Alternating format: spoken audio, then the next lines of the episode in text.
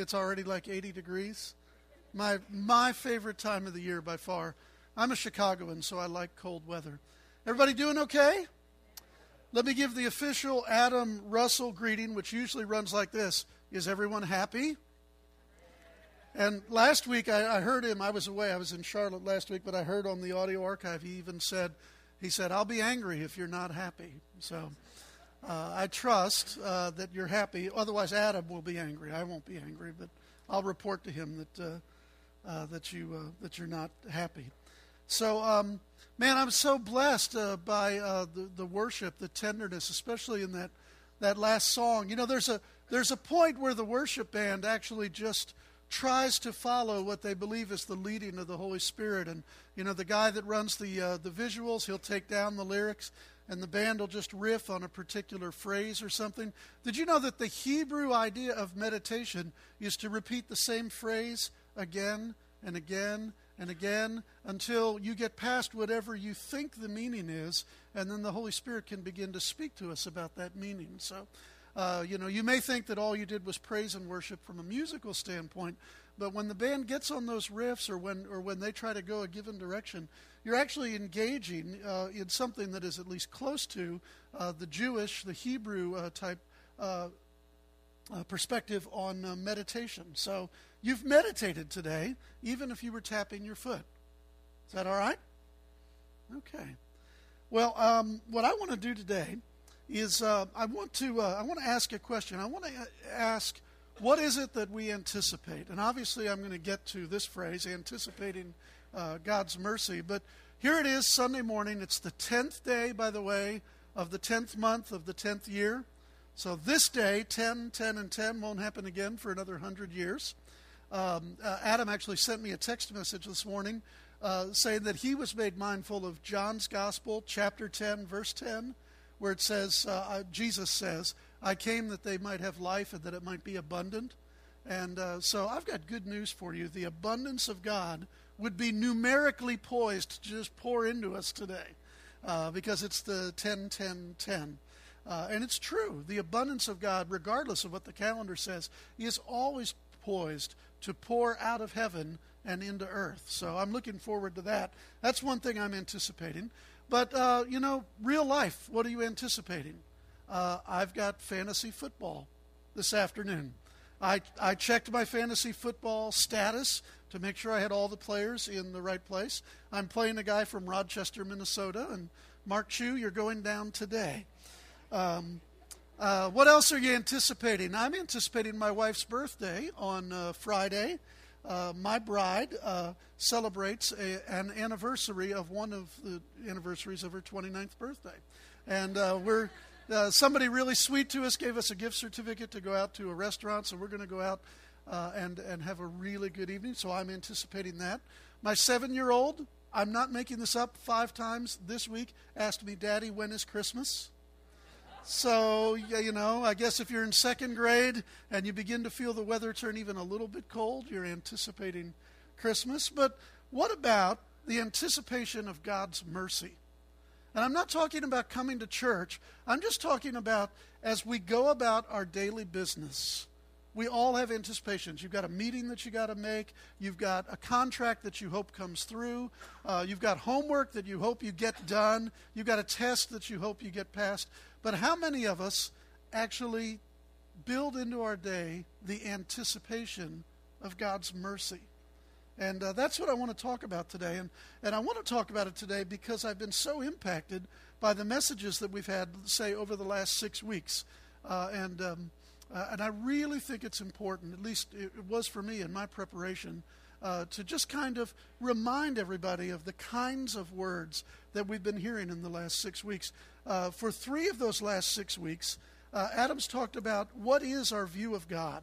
Do you remember how he's quoted out of the book of James this phrase? This is actually in the Bible mercy triumphs over judgment. Do you remember that? You remember that he read that? It's in the book of James.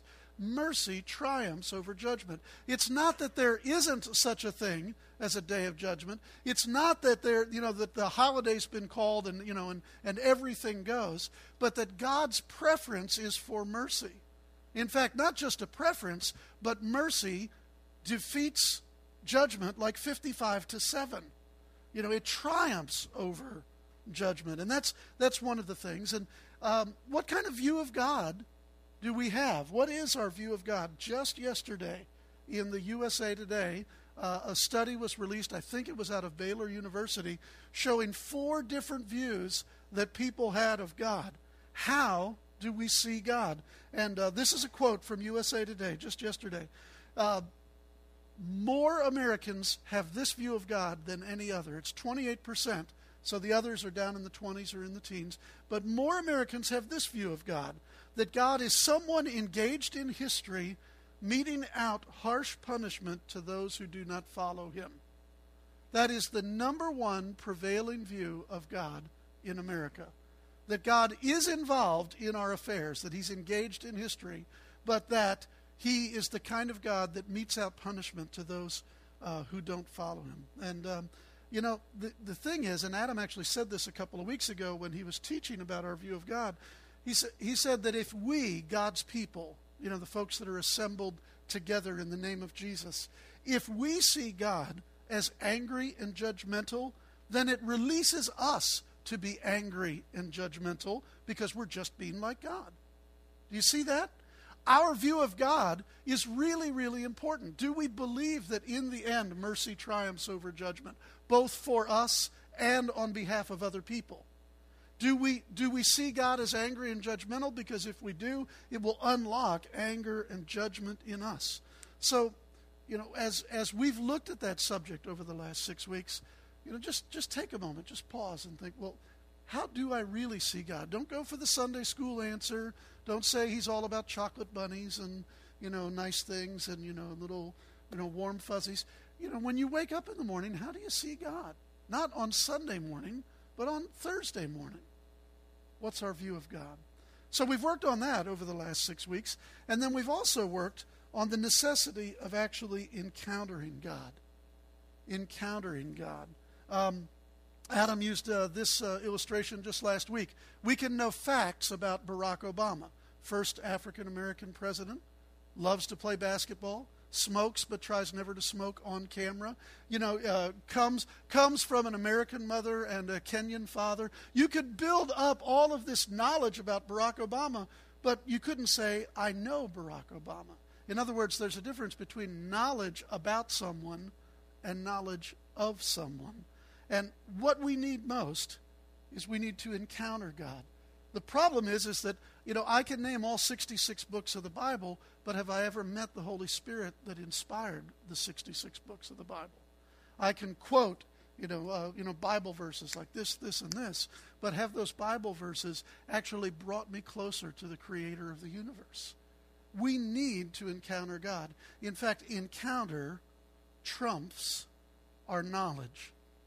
Encounter trumps our knowledge. What we need, what I need, and if I can dare say what you all need, is you need encounters with God that are bigger than the answers in your head. That's what I need. I need encounters with God that I say, look, this is what I know. I've seen him, I've met him, I've felt him, I've interacted with him. And, you know, Kim and I, uh, 25 years married, and, and I put this on my blog this week.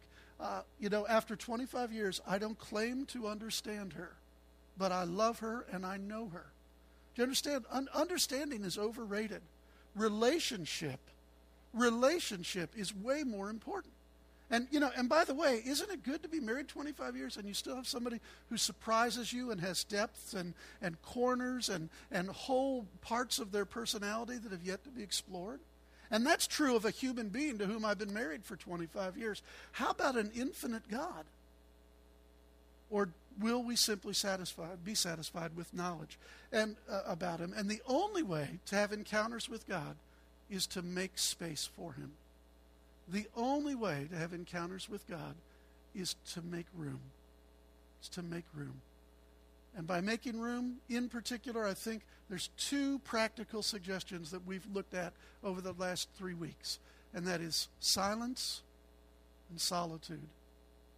As much as I enjoy, you know, hopping around to the killers during our four minute dance party, you know, sometimes the best thing you can do is take the earbuds out and to just feel the breeze, and listen to the world around. Because you know, He created it, and the Holy Spirit still broods over the world that He's created. And so each one of us, you know, we can say, oh, I'm busy. I've got an hour and a half commute. I work in Louisville or Lexington. You know, we, we begin to think, you know, I've got, you know, stuff to study for. I, you know, man, when I get up in the morning, I feel already exhausted from whatever it was I did the night before. But even if it's only carving out a few moments of our day, we need to make space for it. And it doesn't, doesn't have to be at the beginning of the day, it could be at the end of the day. There would be nothing better, in my view, than falling asleep while talking to God. Anybody ever feel guilty like I tried to pray, but I fell asleep?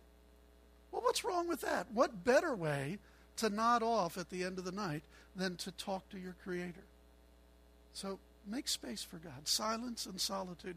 So that brings us to where we are today, which is, is if we can capture a view of God that shows that mercy triumphs over judgment, and if we're the kind of people who will make space for God and we really want to encounter Him, then we can start to build the kind of life that anticipates His mercies every day. In fact, it says in the Scriptures, not, not one we're going to look at today, but it says in the Scriptures that God's mercies are new. When? Every morning, just like a fresh donut. So it's a good thing. All right?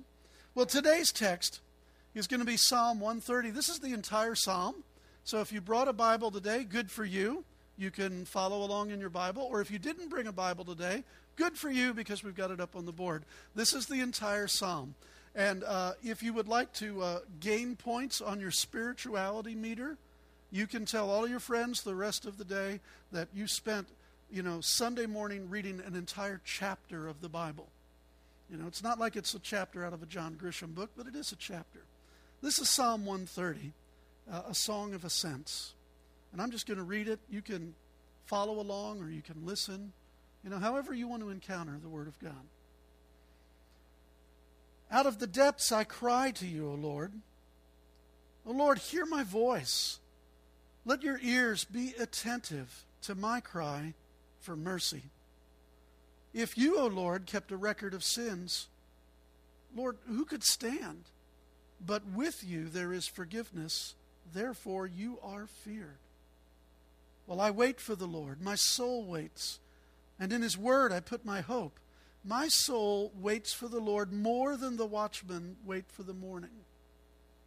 More than the watchmen wait for the morning. O Israel, put your hope in God, in the Lord. For with the Lord there is unfailing love, and with him is full redemption. He himself will redeem Israel from all of their sins. And Lord God, I just ask now that you would help me to speak as I ought. I ask, Lord, that whatever is on your heart today gets communicated. I ask that we would actually encounter you and not simply encounter facts about you. Lord, I ask all across this room that you would release gifts of faith, that the voice of doubts would just be quiet long enough for faith to be released in the room. In your name we pray. Amen. Isn't it a beautiful psalm? I mean, it really is. I, I, I love the Psalms in particular uh, because they're real. I mean, if people feel like crap, they say that in the Psalms. If people feel like shouting, they say that in the Psalms. You know, the Psalms are about as real as you can get. And this one in particular, it's called a song of ascents. Uh, the way that the, the nation of Israel lays out geographically is that the city of Jerusalem sits on top of a mountain kind of don't think Rocky Mountains, kind of think more like Appalachian Mountains, uh, at an elevation of about 3,000 or 3,500 feet. And so the faithful people who live all across the country of Israel would go to Jerusalem for various uh, festivals and feasts that were a regular part of the calendar. And it didn't matter if you lived in the north or if you lived in the south, everybody went up to Jerusalem because it was a city that was set on a hill. And so these Song of Ascents, there are 15 of them, uh, were, were probably songs that people sang as they were headed to Jerusalem uh, uh, for uh, whatever festival it was that they were going to attend. So, one of the things that I like to imagine as I read, especially these Song of Ascents, is we know from the Gospels that Jesus, as he was growing up as a boy, went with his family to Jerusalem for some of the festivals, probably at least once a year and maybe multiple times a year. Can you imagine Jesus, the 12 year old or the 14 year old or the 16 year old, traveling with his family, and as they're going, they're actually reciting or, or more likely even singing out these psalms? You know, you don't have to wait to get to church to sing out of anticipation for meeting with God. You know, what, what is, you know, what is our Saturday night if you do vineyard Saturday nights? Or what is our Sunday morning routine? You know, but to but to actually sing in anticipation. My two older children, they're grown, they're they're on their own, they have their own homes. Uh, I used to blast Andraé Crouch song Mercy and I, am talking about back in the day, I had those component speakers that were about this tall, you know, and you'd put the CD in, and then you'd crank it, you know, like to 11. And then, you know, they weren't even awake yet. And then Andraé Crouch singing, Mercy's What We Need. And my son told me some time ago, he said, I always knew which day was Sunday morning because I was blasted out of bed by the phrase, Mercy's What We Need. You know, well, you know, what kind of anticipation, whether it's, whether it's going to church or whether it's, it's going up figuratively even into God's presence. This is, these are the kinds of songs that they sang as they were going. And I think that one of the things that we can get from this psalm in particular is that if you know that you are going to meet with God, and if you have a picture of God that is mercy triumphs over judgment, and if you really want to encounter Him, you have every right to anticipate that you will be met by mercy. That you have every right to anticipate that you'll be met by the mercy of God. In fact, here's a description of Jesus that the prophet Isaiah gave 700 years before the time of Jesus. And that was this it was a bruised reed, you know, one of those little, you know, plants that grows up out of the swamp. A bruised reed, he won't break it. Or a smoldering wick, he won't snuff it out. So even if we don't have our act together, even if it's all we can do to finally drag ourselves before God, you can anticipate that, that God wants to meet you. God wants to meet me with mercy. And, you know, sometimes I've, I've actually heard people say, well, you know, during the worship, what I sit, what I do is I sit and I think about all the things that I've done wrong during the week. Well, you know, go ahead and do that for the first song, but then throw them in the trash and then anticipate that you've, you've, you've presented yourself before God and that He's just so glad to see you. In fact, I have two older children. I mean, we got one that lives at home and two older children. And, you know, they could show up at any time. And the, the first reaction that I'm going to have is, hey, it's you. It's you. And Jesus painted this wonderful picture of a guy who took the family money, split town, wasted it on sex, drugs, rock and roll, came back totally broke and only wanted a job from his dad. And what did the dad do? He threw a party. So the question today is can you anticipate the mercies of God? Not about coming to church, but just about coming before God. So I want to look at this psalm kind of piece by piece. Uh, and I want to I want to look especially for the mercies of God. And the first few words are Out of the depths I cry to you, O Lord. O Lord, hear my voice. Let your ears be attentive to my cry for mercy. And by the way, in your Bible, you might notice that the first time the word Lord is like in all caps, and then the second time it's not. That's actually your Old Testament's way of differentiating different words for the Lord God. Whenever you see Lord, L O R D, all in caps, the, the psalmist or, the, or whoever's saying it is actually using the name of God, a name that uh, might be pronounced Yahweh, or maybe you've heard it over the years pronounced Jehovah. One is a, is a Hebrew variant, the other is a, is a, uh, a Greek and Latin variant. But it's actually the name of God. In other words, it's not just any God, it's not just a conception of God. When, when these people were climbing the hill to go meet with God, they were looking for the God of Abraham, Isaac, and Jacob, the God who had introduced himself by name to Moses, a God who says, This is my name forever. It is, I am that I am. I simply exist. And then the second time that we meet this word Lord, in the second line there. It simply means the one who's in charge, the boss. It means the one who rules and who reigns. So the first one is a personal name, the second one is more of a title. So he says, Out of the depths I cry to you, O Lord. O Lord, hear my voice. I love this because you can cry out to God no matter what your situation. You see, it's out of the, it, this particular psalmist is crying out, saying, Look, out of the depths of the Lord, or out of the depths I cry to you, O Lord. You know, if life is the pits, you can cry out to the Lord. If life is going well, you can cry out to the Lord. The one thing that you don't have to do is get your act together before you cry out to the Lord. You don't even have to work yourself up into some kind of fake belief system to cry out to the Lord. You can come doubts and all to God. You can come with a messed up, dirty life and all to God. You can come to God from out of the depths. Um, there were two young sisters that in World War II got thrown into a concentration camp, even though they weren't Jewish. They got thrown into a concentration camp because they were hiding Jews from the Nazis. One of the sisters died, and the other lived to tell the story of her family. Maybe you've heard of Corrie ten Boom. Well, it was her sister Betsy who said, There is no pit so deep that God's love is not deeper still. So, wherever you are today, if things are going well, first of all, I'm really pleased on your behalf. If things are, eh, well, at least they're not horrible. And if things are really horrible, if you're facing financial pressures or relationships that drive you nuts, if you're facing just being dog tired, out of the depths I cry to you, O Lord. And, and we actually cry out, Lord, hear my voice. Let your ears be attentive to my cry for mercy. And what an interesting thing. This is, you know, this is somebody who is addressing their prayer to the Lord, and they say, Let your ears be attentive. This is a question that every one of us needs to face. And again, not looking for the Sunday school answer, but when I cry out to God, do I believe that He really hears me?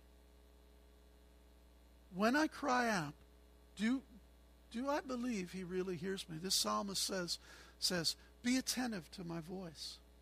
There's an old movie with Peter O'Toole called The Ruling Class, and Peter O'Toole goes like totally certifiably insane, grows his hair out, grows the beard out, and says he's Jesus. And when the psychiatrist asks him, Why do you think you're Jesus? He says, Well, I think I'm Jesus because whenever I pray, I have the most vivid feeling that I'm talking to myself. Right? I think it's pretty funny.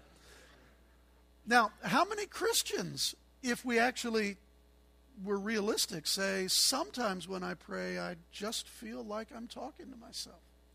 This is a key question for anybody that turns to God. Is it possible that He is attending to our voice? Here's another possible objection to the idea that God would attend to our voice, and that is that my problems aren't as big as somebody else's problems, therefore, He won't hear or I shouldn't ask. Have you ever done that math? It's like, man, there's a whole lot more going on in the world. I'm not sure I can bring my concerns about my children or my career or about the bills that I have to pay, that I can't bring those things to God.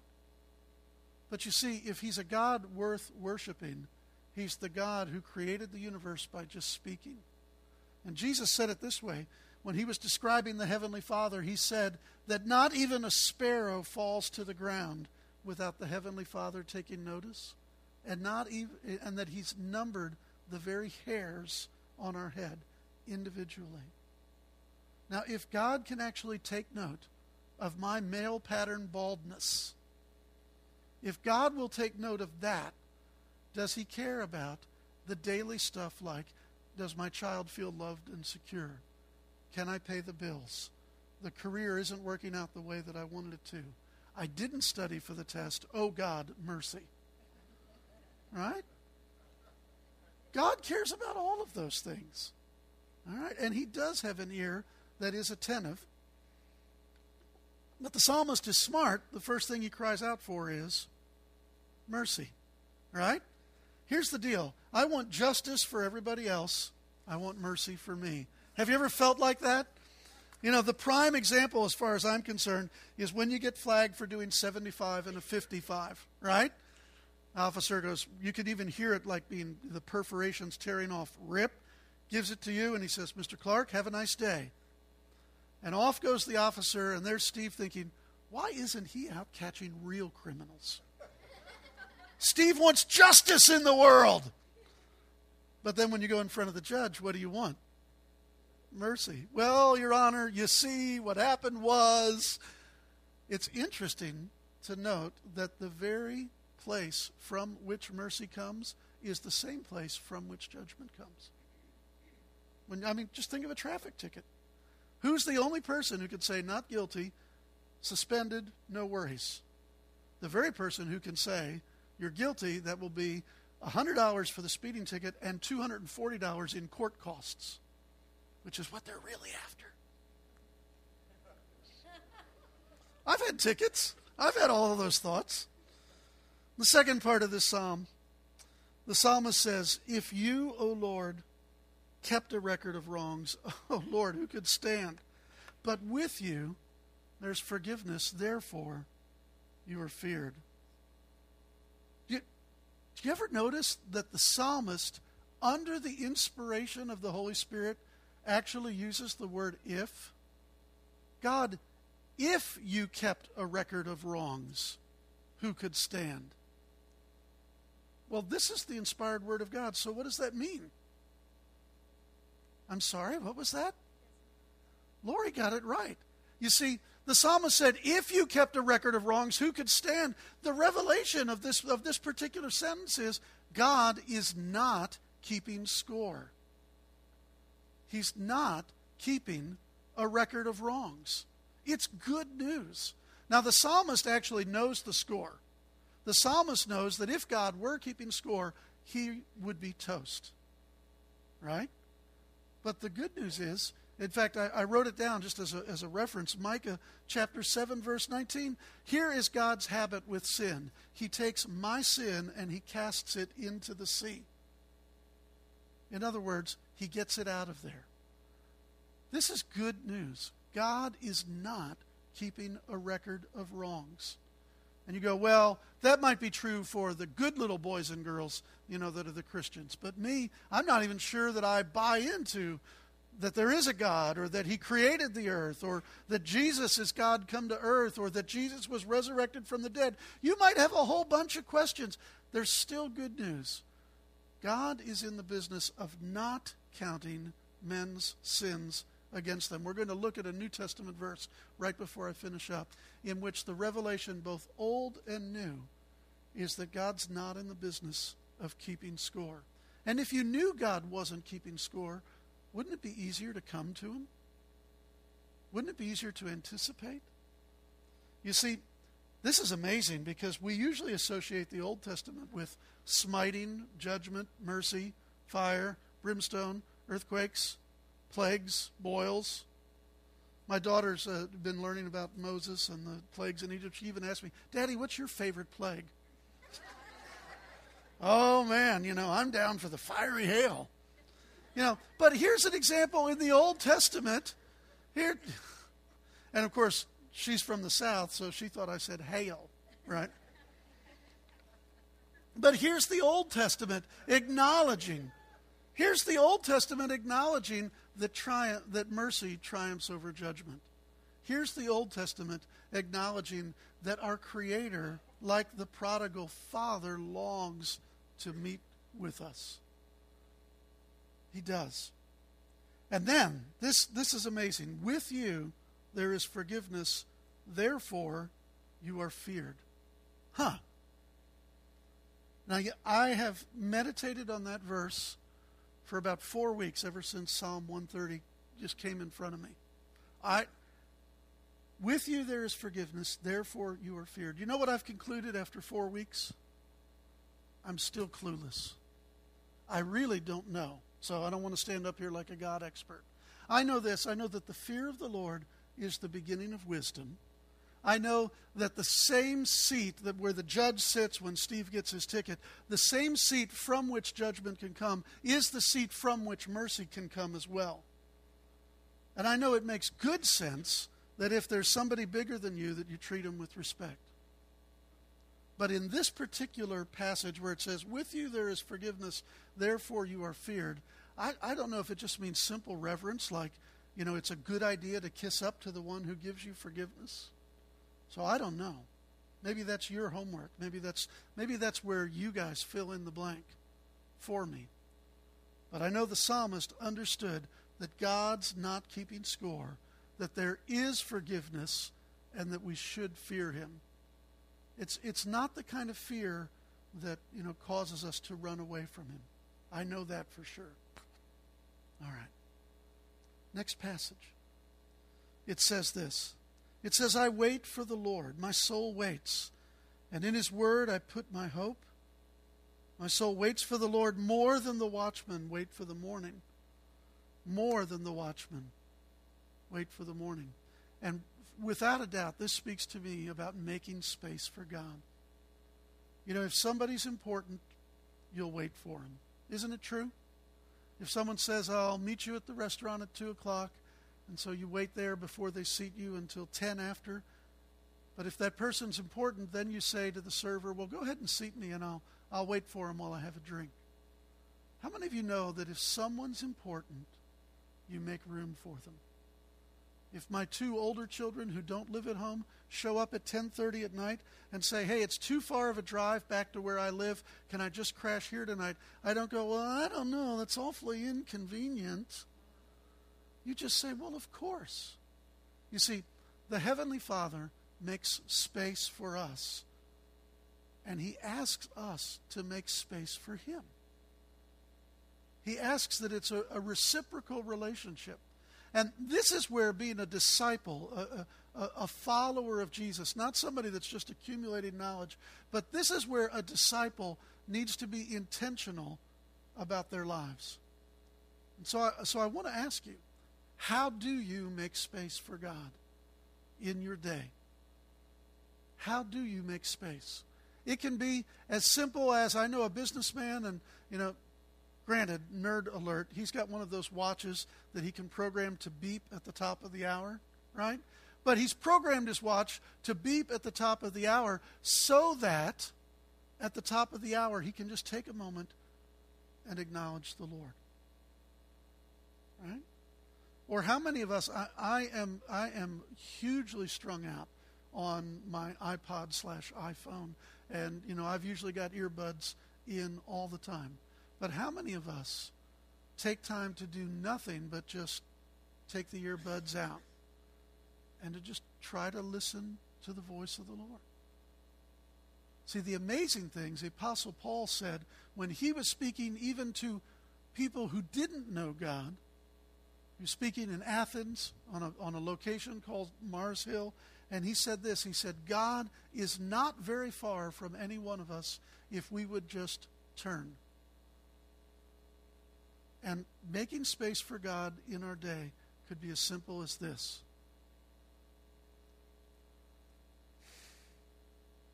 Just turn. Just take a breath.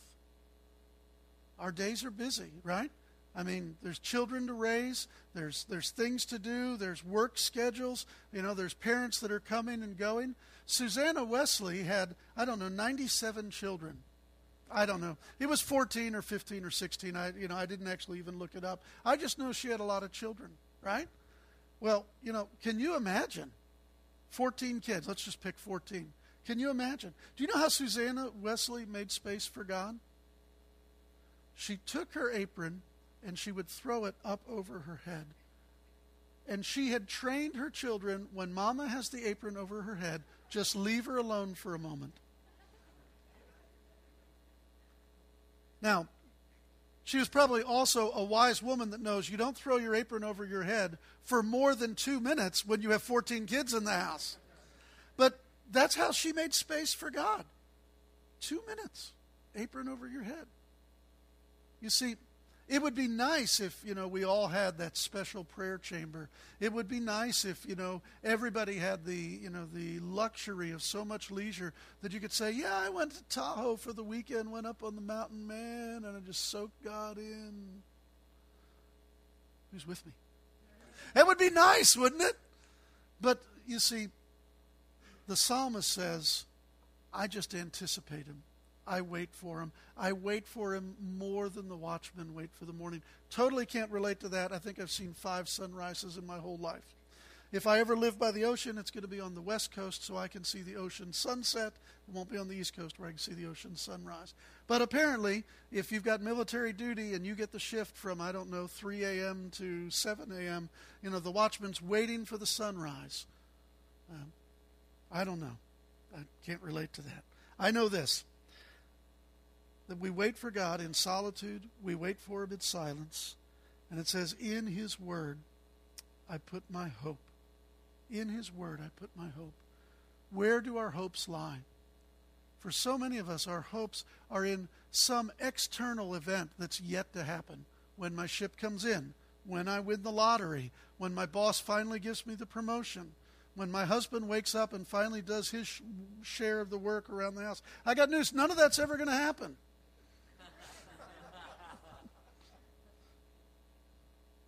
Where do we put our hope? And the psalmist said, I put my hope in your words.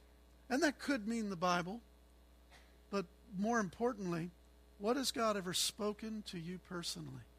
I mean, I'm all for the Bible, you understand? I'm all for the Bible. I don't think that's what the psalmist was saying. He was saying, In your word I put my hope. What has God told you personally?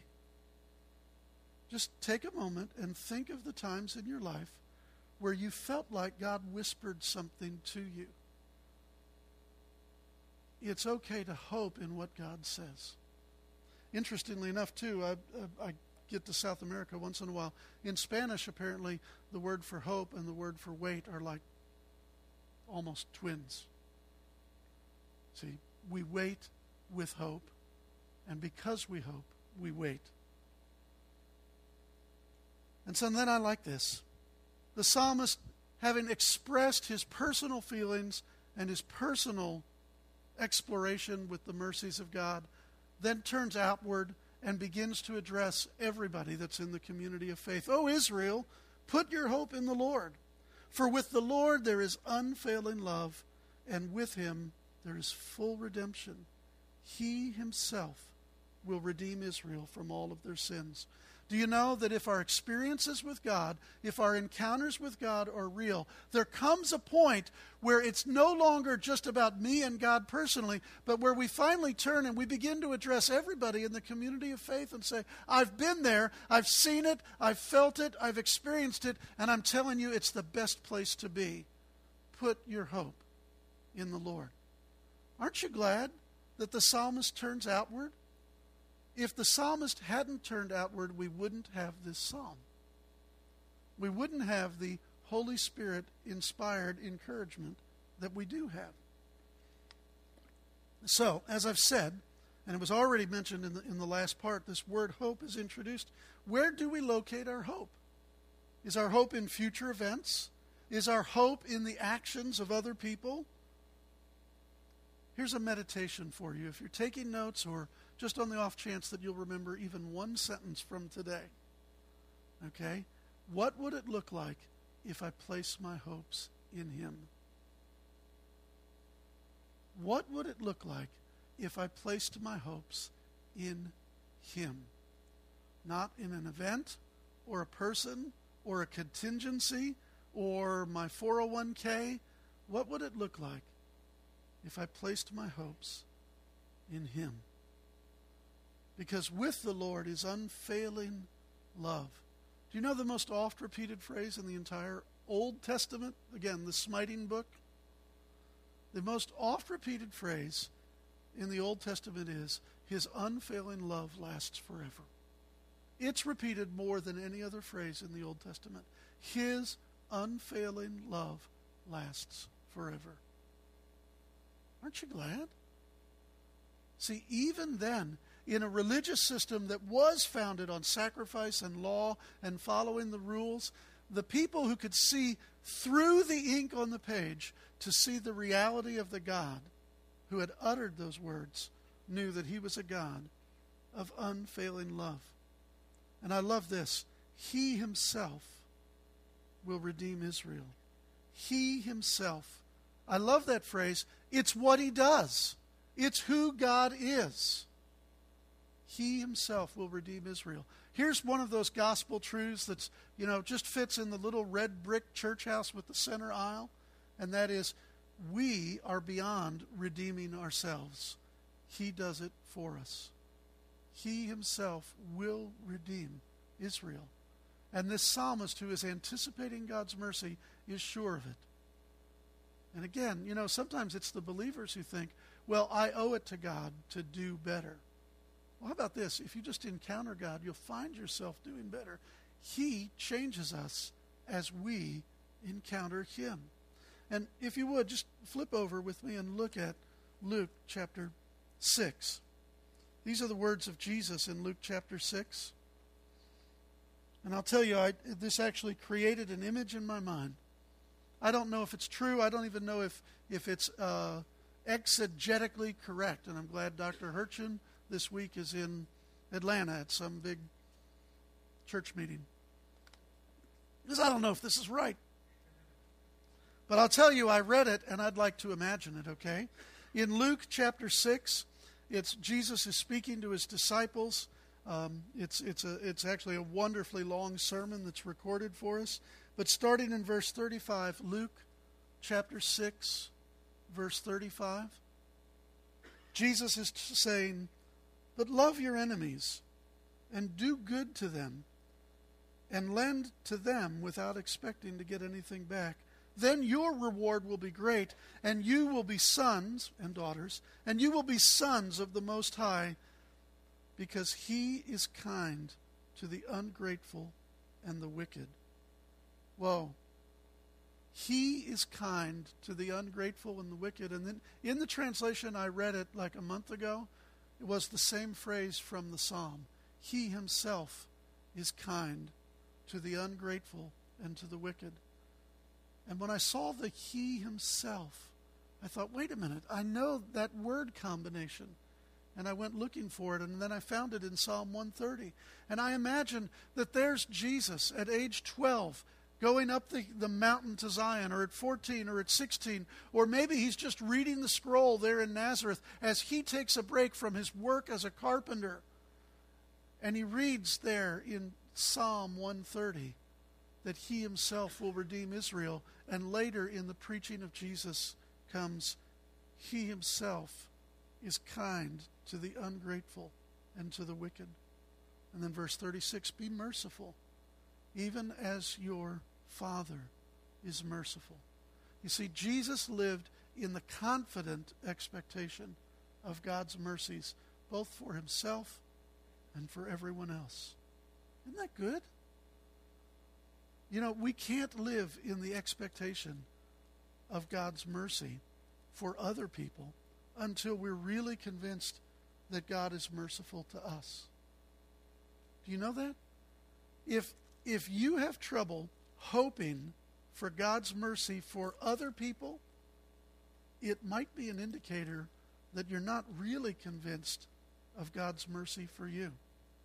Let me tell you something that happened to me just last weekend. My wife and I, well, most of my extended family, we were in Charlotte and um, we were visiting Eric and Amanda Hurchin. Little Hurchin update: Amanda is 12 or 13 weeks pregnant. It it's a wonderful thing. It was in vitro fertilization, but here's the good news: is that the IVF doctor said you only need to go to the OB/GYN doctor. Just passed it off, said that's a pregnancy. So we went down to celebrate with Eric and Amanda, and, and I had a chance to speak at Eric's church because uh, they'll let apparently anybody speak there. And then that night, they they gave me an offering for speaking, right?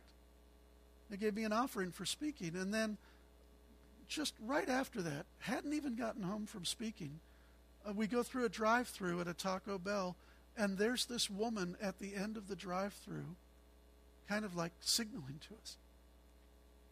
Right? And so we start to pull up to the woman, and, uh, and you know, uh, uh, the guy that was driving with me and I, we immediately thought, well, she wants some money. And, you know, it's like giving somebody a tip, you know, here's a couple of bucks. But oddly enough, she said, it's getting cold tonight. Do you have a blanket? And, you know, we're in a van, so we, you know, ask back, hey, anybody got a blanket? Anybody got a blanket? Anybody got a blanket? You know? And No, we don't. And she starts to cry and she goes, It's getting on in the night and it's cold and I don't have any place to stay and all I need is a blanket. Don't you know somebody that has a blanket? And we didn't have a blanket. And, you know, we were staying at a hotel. So when we got back to the hotel room, you know, we we had you know, we, we had a couple of cars. We were staying in a hotel room. And in the other car, we had packed blankets for the kids, you know, to lay down. You ever do that when you're traveling? And I thought to myself, this very night, someone's been merciful to me by providing me this offering, this gratitude, because I spoke at their church. How could I not? How could I not give this person what they asked for? So out comes the blanket that was in the other car. Back we go to the to the same place where that woman was, and sure enough, she was just sitting there. A homeless woman with three plastic bags, you know, with all of her worldly possessions. So I get out of the car and I wrap her in the blanket and I give her a kiss on the cheek. And she just starts to cry and she says, God bless you, you came back. And I said, Well, how could I not? You know, people have been merciful to me. I need to be merciful to you. I said, What's your name, sweetheart? She said, My name's Gail. And she started to become a person. I said, Well, Gail, I'm pleased to meet you. My name's Ray. Is there anything else I can do for you? And she said, I need she said, I need to find a homeless shelter. I said, Well, I've got a cell phone we could call. And and then she realized like I was in for the rest of the night if need be. And she started to back away. And she said, No, I'm I'm sure I can find one tomorrow and this blanket will keep me warm tonight. I said, I'll do anything you need. She goes, No, you've done enough. Thank you. I said, Do you have any money for food? And we'd given her like couple of bucks out the window. And she goes, Well, I've got what you gave me. And so I reached in my pocket and whatever other cash I had, which wasn't, you know, like three or four bucks, I gave that to her. And then off we went. But how could you not? You see, when you're convinced that you've received mercy, it then becomes your joy to show mercy. And it was like a real object lesson for me. I mean, you know, all I did was stand up and talk like this, and they gave me an offering. And then, you know, uh, 45 minutes after we left the place, there's somebody that needed a blanket. Well, the math was easy. I had been abundantly supplied by the church that I had just talked to, and then somebody else needed just a little bit of supply. It makes perfect sense, doesn't it? Yeah, but the problem is, is that in our Christian life, you see, we're called to be the, the ambassadors for Christ, the reconcilers, the people who have received mercy, and the givers of mercy. And I'm sure of this. If it's difficult for us to extend mercy to other people, it, it's probably because we're not convinced that God has shown us mercy. Let's look at one last passage and then I'll be done. It's in 2 Corinthians chapter 5. 2 Corinthians chapter 5.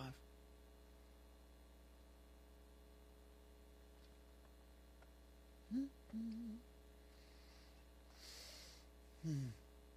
And I love this. I love that the Apostle Paul, who had been a violent man, the Apostle Paul, who received the mercy of God even when he didn't cry out in his distress, he's discussing his ministry or his life. And how many of you know you don't have to be full time preacher man to have a ministry? He's discussing his ministry, 2 Corinthians chapter 5. I'm going to start in verse 16. And he says, So from now on, we, and, and he meant me and my pals, okay? He says, From now on, we no longer regard anyone from a worldly point of view.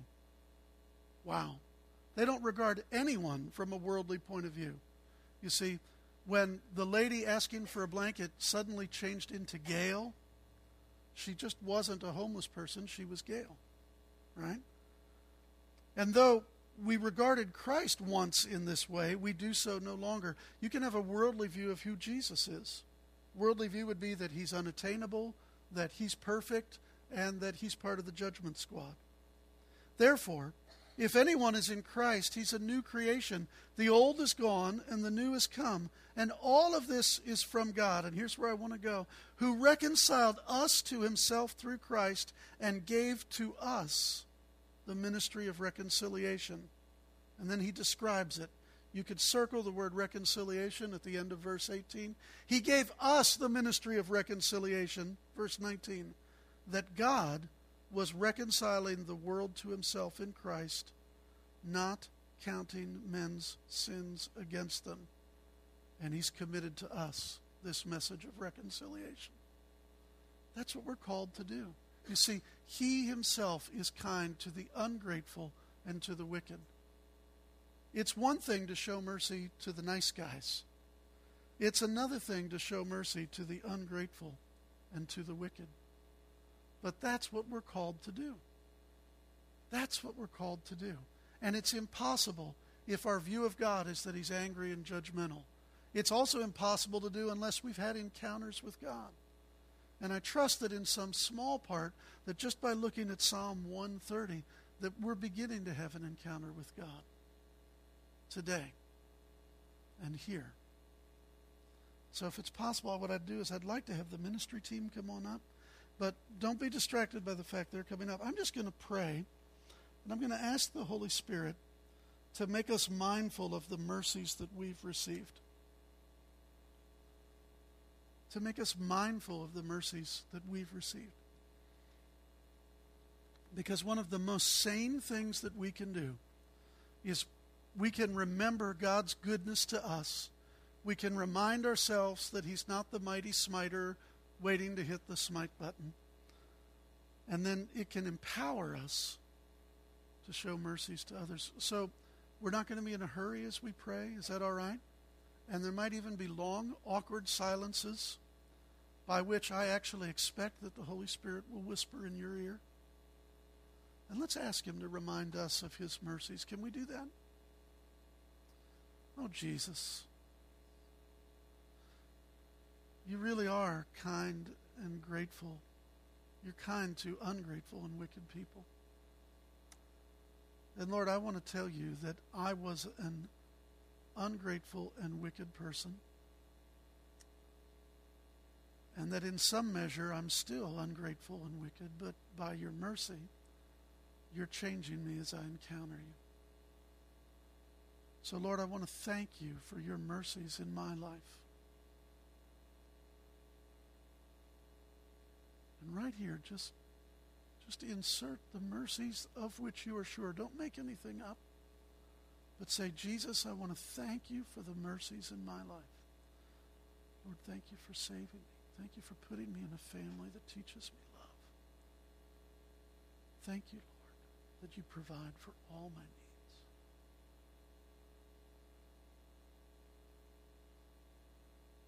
whatever mercies you know that He's given you. Holy Spirit, would you remind us of the mercies that we've tossed away like they were loose change?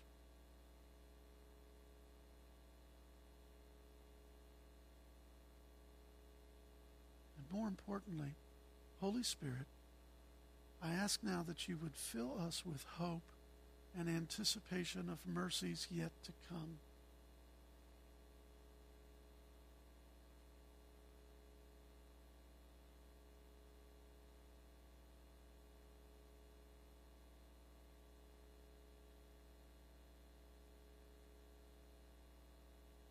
Feel? He's here and he's speaking. And if we will, we can encounter him. We don't even have to understand what it's all about.